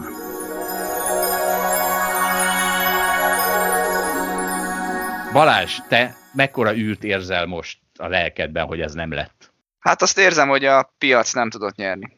Legalábbis a tulajdon... Tehát én azt gondolom, hogy nyilván itt a tulajdonosoknak lett volna leginkább érdekük az, hogy kirobbantsanak ezt a forradalmat, de hát nem jött be úgy tűnik. Nem tudtak összefogni. Hát olyannyira nem jött létre Zsolt az összefogás, hogy ugye hétfőn még a Manchester United részvényt, egyébként tehát mindenkinek mondom, lehet nézni a foci csapatokat is a tőzsdén, mert van részvényárfolyamuk, az megugrott egy 5-10 százalékot, és hát mindent visszaadott. Tehát most itt vagyunk szerda reggel 10 órakor, és hát mínusz 6 százalékban az árfolyam. Durvaság van a Manchester Unitedban. Na, hát megbeszéljük ezeket Dénes Ferivel. Na, szóval most akkor futball után vagyunk, vagy nem vagyunk, nem tudom, hogy mi vagyunk. E, rengeteg. És akkor itt rögtön a következő útelágazódás, mert hát meghallgattam egy eszement jó beszélgetést. Yuval Harari, ugye a korunk legünnepeltebb sztár történésze, Dan- Daniel Kahneman, aki a korunk legünnepeltebb viselkedési közgazdásza, meg amúgy a viselkedési közgazdaság tanatja. Közt, meg volt egy műsorvezető, és hát új óriási impulzusokhoz jutottam, ráadásul csupa olyan impulzushoz, hát ezek, ők azt mondják, amit én mondok itt a podcastben egy éve, úgyhogy, úgyhogy az lesz, hogy annyi impulzus kaptam, hogy most rájöttünk, hogy hát ezt nem lehet végigmondani most ebben a, ebben a adásban, mert hát akkor, akkor nem tudom, há, három órásak leszünk. Úgyhogy me- remélem, meg fogom azt csinálni a hétvégén, hogy elmondom ezt az összes impulzusomat ezzel kapcsolatban, és akkor ott egyedül leszek, és akkor, akkor ott azt kapják a hallgatók, hogy Harari beszélget Kahnemannal, és Balási Zsolt ehhez azt adja hozzá, hogy én leszek ebben a beszélgetésben az, akit a gúzsba kötő balpropaganda és és PC a legkevésbé fog vissza. Úgyhogy én fogok a leghangosabban hülyézni. Na, mert igazából ők is hülyéznek. Tehát ezt tetszett nekem, annyira megtetszett ebben a beszélgetésben, hogy na, csak na.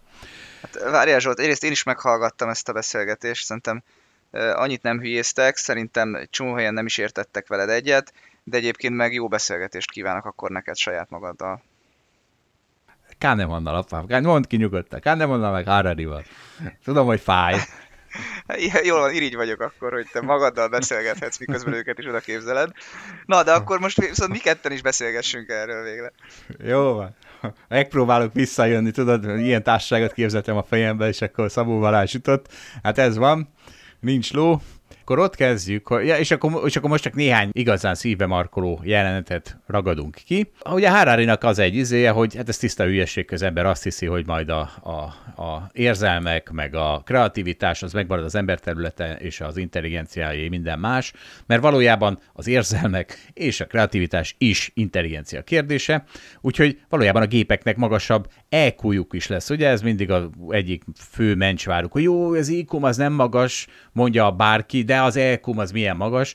Hát Harari szerint is, szerintem is, sajnálom az érzelmek teljes mértékben helyettesíthetők intelligenciával, tehát sokkal magasabb, úgymond eq lesz a, a mesterséges intelligenciának, az iq meg persze nyilván nem is beszélve, és mivel azt mondja Harari, és akkor ez nagyon releváns, hogy a gazdaság az nagyrészt pszichológia is. Ugye a boom, boom and bust, a összeomlások, meg a, meg a buborékok, azok, azok nyilván ennek ez a, a, annak pszichológia gyakorlatilag az alapja, és azt mondja, hogy ő brokernek hívja most a gazdasági döntéshozót, de hát akkor hívjuk mi is.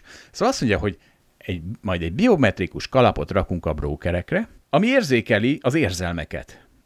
Ugyanilyen, mint az irracionális félelmek, és amikor érzi, és ő jobban fogja tudni a embernél, hogy a másik mit érez, akkor letiltja a brokert. És hát ennek a következő lépése, hát hogy oda se engedi, mert minek? Hát mi a francnak? És sok területen ez már megy, ugye ilyen a vezetés. Mit szólsz ez Balázs, hogy egyszer csak a broker, hát szerintem azért az a befektetési tanácsadó, meg, a, meg az investment manager is ebbe a kategóriába tartozik. Uh, hogy érzed? Hát kicsit másképp érzem, másokat vontam le következtetésképpen. Az egyik az az, hogy szerintem a Harari uh, időben nem tett különbséget a között, hogy egy csomó mindent, ami nagyon hasznos a gazdaságnak, azt már most le tudunk programozni, és a következő 10 évben is nagy fejlődés lesz benne. Míg amikor azt mondja, hogy hát az EQ is leprogramozható, nem csak az IQ, akkor azt gondolom, hogy az lehet, hogy jóval messz van időben, és arra sokkal többet kell várni, és ez a mi szerény életünkben azért egy fontos kitétel szerintem, és ő úgy beszél a jövőről, hogy igazából nem rendel hozzá időpontokat, tehát sosem tudom eldönteni, hogy ő most a következő 15-20 évről beszél, vagy a következő 100-ról, mert ha a következő 100-ról, akkor egyszerűen kevésbé érdekel, amit mond. Na most, a, Ez igaz. A, a, ami szerintem szintén kicsit másképp van, vagy, vagy szerintem fontos, az az, hogy az emberek arra vágynak, hogy az IQ-jukat helyettesítse egy gép, és nem az, hogy az EQ-jukat. És szerintem ez egy nagyon fontos dolog, hogy én is valahol azt képzelem el, hogy hát érzelmileg az életem legyen nagyon hasonló ahhoz, amilyen most van. Tehát, hogy megélhessem a boldogságomat, szomorúságomat, szavazhassak, csinálhassak őrültséget, ha úgy tetszik. Tehát, hogy én értem, hogy ezt lehet programozni, hogy, hogy akár engem, ugye Harari arról beszél, hogy meghekkelni az agyamat, hogy meg lehet hekkelni az agyamat, hogy ne, legyek ilyen, ne legyenek ilyen nagy érzelmi kilengéseim, de én ezt nem biztos, hogy szeretném. Várjál. És akkor várjál, és akkor még visszatérek, viszont az, az IQ dolgaimat meg hát persze, tehát, hogy valaki számoljon helyettem Excelben, valaki, valaki dolgozzon helyettem, és adja oda a fizetésemet úgy, hogy nekem igazából egy szalmaszálat sem kellett keresztbe tennem, és ez egyébként ugye úgy érezzük, hogy azért nagy részben IQ-hoz kapcsolódik, vagy hogy nem tudom, egy gyárban ne kelljen dolgozni a gyári munkásnak, mert mindent robotok végezzenek helyette, és ott aztán tényleg csomó munka az nincs szükség érzelemre, az, az jó, tehát hogy annak, annak örülünk, tehát ez az IQ az hamarabb is itt lesz, meg annak nagyon is fogunk örülni, és az egész EQ kérdés meg, meg messzebb is van, meg, meg nem biztos, hogy ezt a, az emberek majd annyira szeretni fogják, vagy akarják, és te Zsolt látom, nagyon bezsongtál, hogy húha, ugye az emberek hülyék, és akkor most majd az EQ-val ezt a, egy program megoldja helyettük, hát én ettől egyáltalán nem zsongtam be, nem, nem is tudom, hogy ez... Várj, egy kicsit mástól zsongtam be.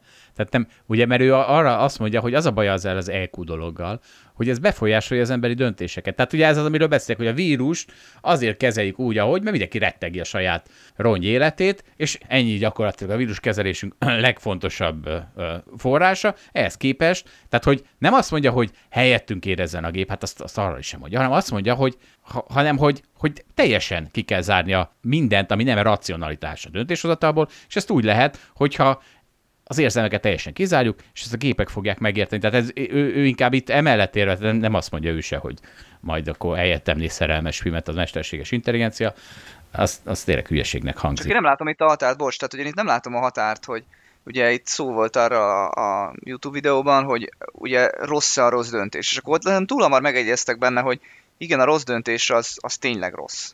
És akkor értem, hogyha egy ilyen nagyon, tehát most a ügyfeleink kérdezik, hogy hát Balázs, hát kétféle döntést hozhatsz a tőzsdén, vagy felfele megy az árfolyam, vagy lefele megy, hát akkor értem, hogy van jó, meg rossz, mert én is mindig olyat akarok hozni, ami jó, és mindig felfele megy a részvény, amikor megveszem.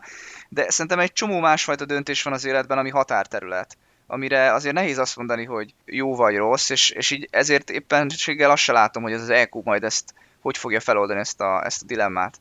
Tehát az EQ bizonyos úgy. célok mentén, az EQ program majd bizonyos célok mentén meg tud valamit oldani, csak szerintem itt az, le, az is érdekes kérdés, hogy mik a célok, mi a jó döntés, rossz döntés. Ezt nem látom, hogy hogy veszik át a robotok. E... Szerintem itt nagyon előre szalad ez a Harari.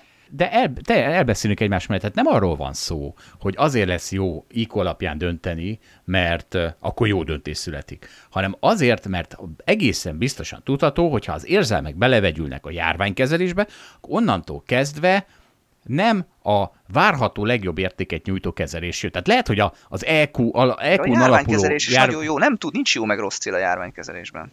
Persze, van, tudsz hát, megadni két-három cél, de azok például, hogy ellentétben vannak egymással, akkor nem olyan könnyű megoldani. Hát te például szabad akarsz lenni, meg táncolni akarsz, Csak, meg közben nem Balázs, akarod elkapni a vírust. Rögtön itt van egy. Az a baj, hogy mindezt érzelmi alapon fogjuk, fogunk ezen vitatkozni. Érted? Ez a baj. Miközben a gép berakja Excelbe, és azt mondja, hogy az egyik esetben van 8000 halott és mit tudom én, és 8 tánc, a másik esetben meg 12 ezer halott és 6 tánc, hát akkor az előző az biztos, hogy jobb volt. Tehát, hogy ö, érted? Tehát, hogy igazából nem a, tehát szerintem az Harari sem mondja, hogy akkor már biztos csupa jó döntés fog születni, hanem azt mondja, hogy ha, ha, ha IQ alapon döntünk, tehát intervall ráció alapon döntünk, akkor várható értékben sokkal jobb döntések jönnek.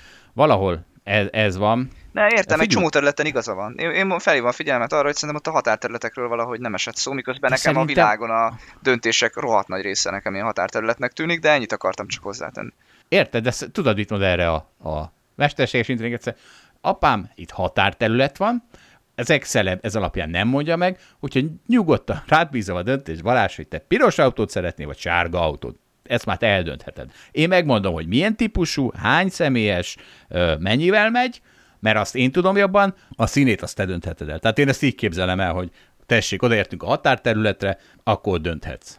Akkor átengedj. Mert ez az, ez az intelligencia, ez annyira okos lesz. Annyira okos lesz. Hát ez is ugye, figyelj, itt én nem tudok döntést hozni, Vitat, vitatkozzatok ezen, hogy a piros autó vagy a sárga autó a jó. De várjál, mert most még azért még beszéltek ám keményen a mi témánkról. Tehát azt mondja, hogy Harari, hogy ma a világ kevesebb, mint egy százalék érti a pénzügyi világot. Na most ebben nem tudom, hogy mi beletartozunk-e vagy sem, mert amikor mi elkezd beletartozunk, hát ha egy százalék, akkor beletartozunk. Igen, de azt mondta, ez egy nagyon jó indulatú egy százalék, mert hogy hát értem, amikor a, a kollégám elkezd beszélni a, a, olyan, olyan görög betűk betűkről az opciós piacsal kapcsolatban, ami hatással van a tőzsdére, amiket már a görög betűket sem tudom, hogy mi, akkor azért én sem érzem, hogy feltétlenül ebbe az egy százalékba tartozom, de valóban igaz, akkor ki a franc tartozik bele. Szóval mondjuk, hogy mi bele tartozunk. Senki, senki mondja... aki minden részét érti. De egyet értek. Én is sokszor po... úgy érzem, hogy nem értem. Hát a rohadt nagy részét nem értem a pénzügyi világnak. Reméljük, remélem, hogy a big picture-t értjük. Na de pont erről beszél Harari, hogy 20 év múlva ez könnyen lehet, hogy nulla lesz, mert egyre komplikáltabb és egyre komplexebb lesz ez a pénzügyi világ. Erre mondja azt, hogy hát akkor meg már csak mesterséges intelligencia dönthet, és azt mondja, hogy lehet mondjuk az amerikai elnök az ember, csak figyeljünk oda, hogy a mesterséges intelligencia adjon neki tanácsokat. És azt mondja neki, hogy Mr. President, jön egy pénzügyi vihar, nem tudom elmagyarázni neked, hogy miért és hogyan jön, mert te egy hülye ember vagy, de jön, hidd el, és csináld át, meg B-t, meg C-t. És ha át, meg B-t, meg C-t csinál a prezident, akkor jók vagyunk, ha nem át, akkor bajba vagyunk. Hát nem tudom, ezt valahogy nem tudom elképzelni, mert ha tudna a mesterséges intelligencia, lehet, hogy akkor tudna tenni ellene, tehát ez egy, persze nem egy centralizált hogy lesz a világon, azt értem, de azért, azért ezeket nekem nehéz elképzelni, de elhiszem, hogy a Harari jobban ért hozzá. Hát Balázs, neked izét sincs, NFT-t sincsen, hát nem, figyelj, itt most megint elértük a képzelet világába, aminek csak a képzelet szárnyalása szab határt.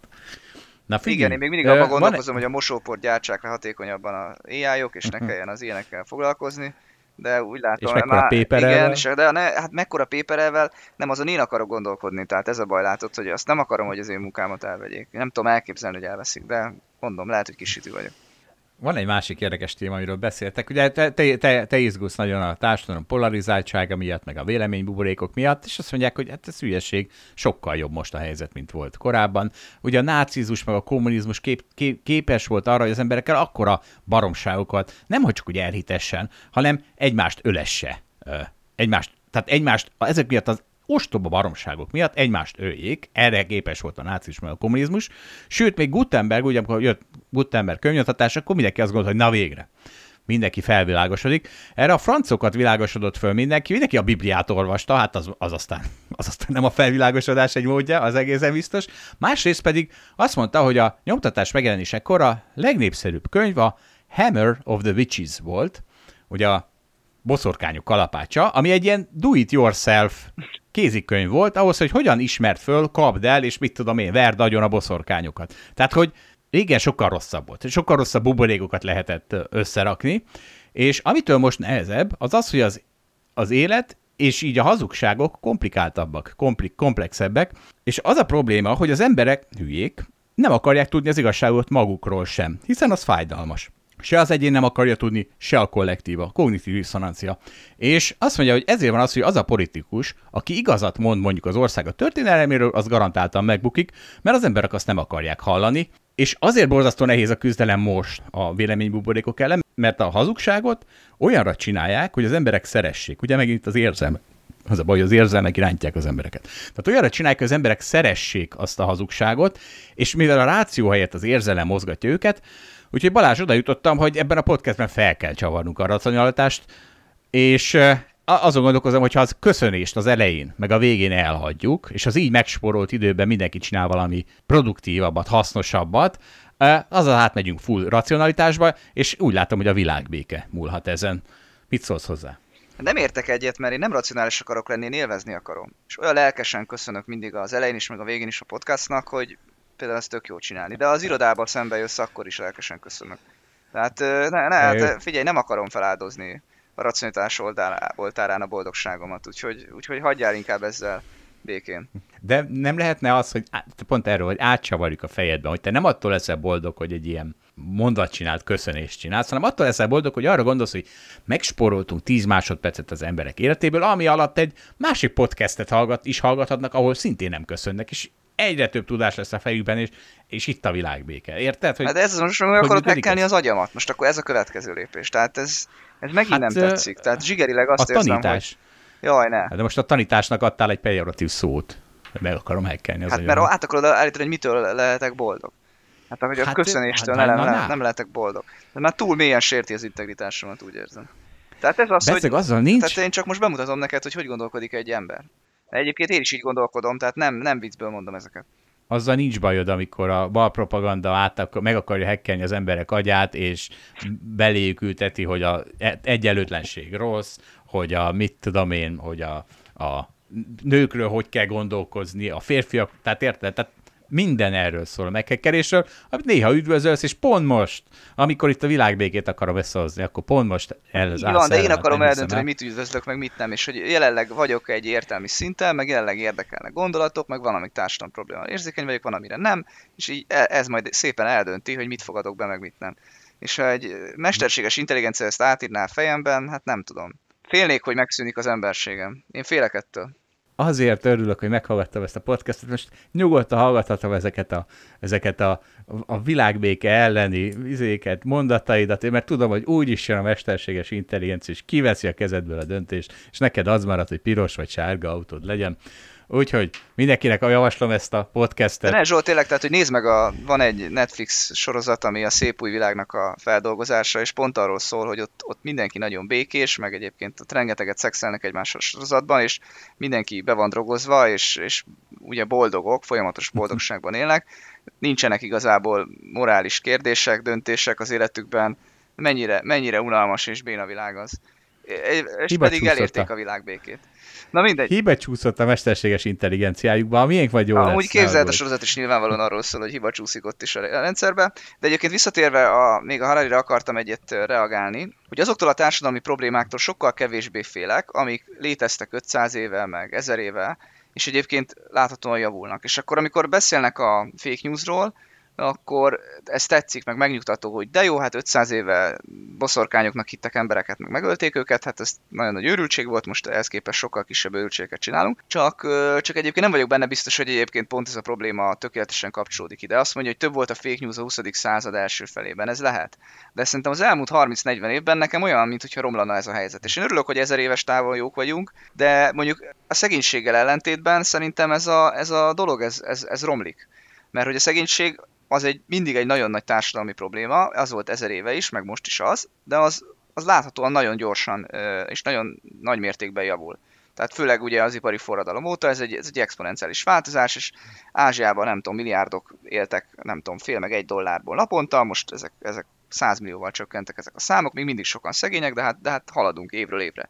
Viszont ebben a fake news témában egy kicsit pessimistább vagyok, hogy, hogy nem tudom miért, de én azt, a, nekem az a benyomásom, hogy egy átlagos ember az én környezetemben, a nyugati világban az egyre kevésbé tudja megkülönböztetni, hogy mi az igazi hír és mi a kevés, és mi az, ami, ami hazugság, és lehet, hogy 30 évben ebben jobb volt a helyzet. Szóval lehet itt mondani az éves példákat, engem nem győztek meg. De hát tudod jó, hogy minden trendben vannak korrekciók, tehát most ezzel nem kell, nem kell most azért épp korrekcióban. Hát kérdé, hát félek, hogy megfordult ez a trend. Mm. Hát de nézd meg, az eszközök nagyon megváltoztak, most nem menjünk bele, de hát tehát, amit látsz a Facebookon, ami, a gépek gyártanak híreket, rengeteg Csak, De Balázs, ez világos, világos, de erre mondja azt, hogy azért hiába vannak most már sokkal jobb eszközök a, a manipulálásra, valójában a kommunizmus, meg a nácizmus százszor rosszabb volt. Tehát nekik nem voltak ezek az eszközök, mégis százszor nagyobbat tudtak manipulálni. Tehát, hogy Na, szóval ne félj a gépektől, szerintem. Hát egyébként akkor megint csak te nem értesz velük egyet, hát az egész arról szól, hogy ők félnek a gépektől. Mm, nem, nem, nem, nem. Hát kicsit félnek, persze, de az ember miatt félnek, tehát nem a gép miatt félnek, hanem az ember miatt, meg a, a kettőnek a, a kölcsönhat, Hát igen, az egésznek az üzenet a harari hogy most ugye nem lehet elrontani ezt a fejlődést, mert ez annyira gyorsan fog végbe hogyha itt valaki hibát követel, akkor az végzetes lehet az emberiségre nézve míg egy nácizmus vagy egy kommunizmust azért túl lehetett élni. Igen, de ebben a mondatban most kitől félsz, a géptől vagy az embertől? A kettő kölcsönhatását. Hát a kettő, a kettőtől együtt. De egyébként a géptől félünk olyan értelemben, hogy a gép lesz az újdonság. Jó, mert te mindig az újdonságtól félsz, én meg mindig az embertől. Akkor ezt meg beazonosítottuk a szerepeket. Jó, hát mindegy, ezt értjük, hogy itt a kettő kombinációjával És figyelj, ami, ami, szerintem egészen biztos, hogy Kahneman az már rég egy robot. Tehát ő 87 éves, és jobban bírta azt a másfél órát, mint te Balázs, szoktad a mi másfél óráinkat. Ezt visszautasítom, nem értem, miért mondod. Ne, de sajnálom, én, nekem, én ide jutottam, és még nálam is jobban bírja, ped, ped, vagy tehát nálam, nálam is jobban bírná, ha én nem aludnék mindig a két epizódunk közt, de te meg, de te meg nem alszol, és úgy aztán te, teljesen. Valakinek dolgozni is kell, tudod, Zsolt? A munka, hát a munka része az alvás, apám.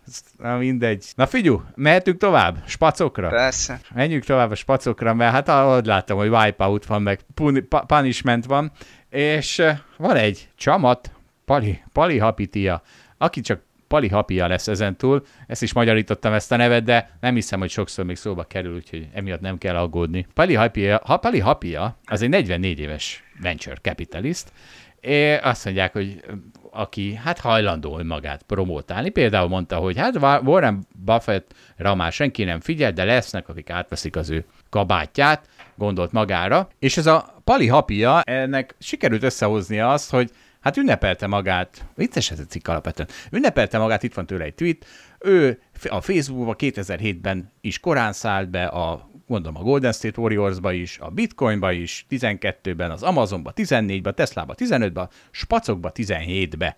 És hát óriásit nőttek a spacjai, valami három vagy, vagy szóval több ilyen spacia van, amelyeken keresztül fölhajtott magának 4 milliárd dollárt, ilyen arra, hogy majd veszek nektek valami jót. Azt mondja, hogy Hát most, amióta a spacokra rossz idők járnak, addig a, az övéire is. Például több mint 50%-ot esett az, hát és ez tényleg beszarás, az a spacia, ami a űrturizmus üzletre alapul, és amivel Richard Branson is valamiféle szerepet vállal. Tehát azért azért az űrturizmusra egy spacot izélni, csinálni, és abba pénzt rakni, hát az azért már tényleg. Tehát érted, az olyan, mintha amikor megjelent az első, itt a Turing Turing kitalálta, hogy hogy működnek majd a számítógépek, akkor te majd rögtön a izé internetre fogadtál volna. Tehát kemény, nem? Hát ő mer nagyot álmodni, de hát most ennek van itt az ideje, tehát minden, minden, minden nyomni kell, amilyen őrültség. Igen, de milyen vicces, hogy most elkezdtek esni a spacok, azonnal elővette a Bloomberg, hogy na látjátok, hogy megszívta, aztán valahol a cikkben azért hozzáteszik, hát, hogy jó, azt hát is elő szokták venni, amikor nyernek ezek az emberek. Jó, de azt is hozzátette, hogy még, ezek még mindig pluszban vannak ezek a spacok. Tehát ahol 50%-ot esett, hát de még mindig följebb van. Tudom, ez is én is örülök, hogy a Tesla esett végre, de hát tudom, hogy aki nyáron vette, az még így is duplázott, tehát nincs értelme örömködni. Még nem, még nem lehet Még, még, nincs, ért, még, mondom, még, még nincs itt a lehetőség kár örömködni. De nem figyelj, a legjobb mondatát kiemelem, elég szabad fordítás, erősen szabad fordítás lesz, ahogy most ezt átadom, de nagyjából ezt mondta szerintem. Hogyha komolyan venném magamat, soha nem adnám el azt, amit vettem, mert egyszerűen hiszek bennük. De hát, mint ahogy egyébként lenni szokott, én is belefutok likviditási problémákba, mint mindenki más, úgyhogy ezért kénytelen vagyok néha eladni is. Mondom, erősen szabad fordítás, nagyjából ezt mondta. Na hát, na figyelj, ez, ez magabiztos ember, aki azt mondja, hogy hát egyszer, amit megvettem, azt igazából nem kell adni soha. Így van. És uh, Mindegy milyen áron, tehát ugye ezt hozzáteszem. Neki mindegy, mindegy az ár. Csak, csak űrkutatás legyen, vagy űrturizmus, csak valami menő dolog. De nem akarok, Hát hát, hát az a igen, baj, hogy tehát nincs jogom itt ö, dumálni neki, mert hát rengeteg pénzt csinált, úgyhogy neki van igaz a végeredményben. van egy másik emberünk is, szintén spac, nagy spac huszár, aki úgy látom, hogy eddig longolta a spacokat, de- de megszívta, és most elkezdte sortolni. Én legalábbis ezt, ezt szűrtem le ebből a cikkből. Úgyhogy most bemondta, hogy hát ez a spac fenomena, ez, ez nagyon csúnyán fog végződni, és nagyon-nagyon sok, sok sérültje lesz. Mondta ezt, miután kiderült, hogy a 21 milliárdos alapjának az 1 milliárdja az most az gross exposure, tehát valószínűleg sortolja már a spacokat. Miután beszívta a fölfelét, akkor majd lefelé nyerek. Hát most bajba lesz, hogyha nem esnek ezek tovább. Úgyhogy hát én azt hiszem, hogy itt a spac huszárok után újra betehetem Mr. Wolftól azt az idézetet, amit az elején magunknak küldtem. Fine job, gentlemen. Well, let's not start sucking each other's dicks quite yet. És akkor én részemről ezzel búcsúzok is. A viszont hallásra. Én is búcsúzom. A viszont hallásra, sziasztok! Köszönjük, hogy velünk tartott a Hold After Hours mai részében. Ha tetszett a műsor, kérjük értékeljen minket, és iratkozzon fel csatornánkra, hogy azonnal értesüljön legfrissebb epizódjainkról. Az adással kapcsolatos részleteket és az említett cikkeket, ábrákat keresse a Hold blogon. Ez volt a Hold After Hours. Tartson velünk a következő adásban is!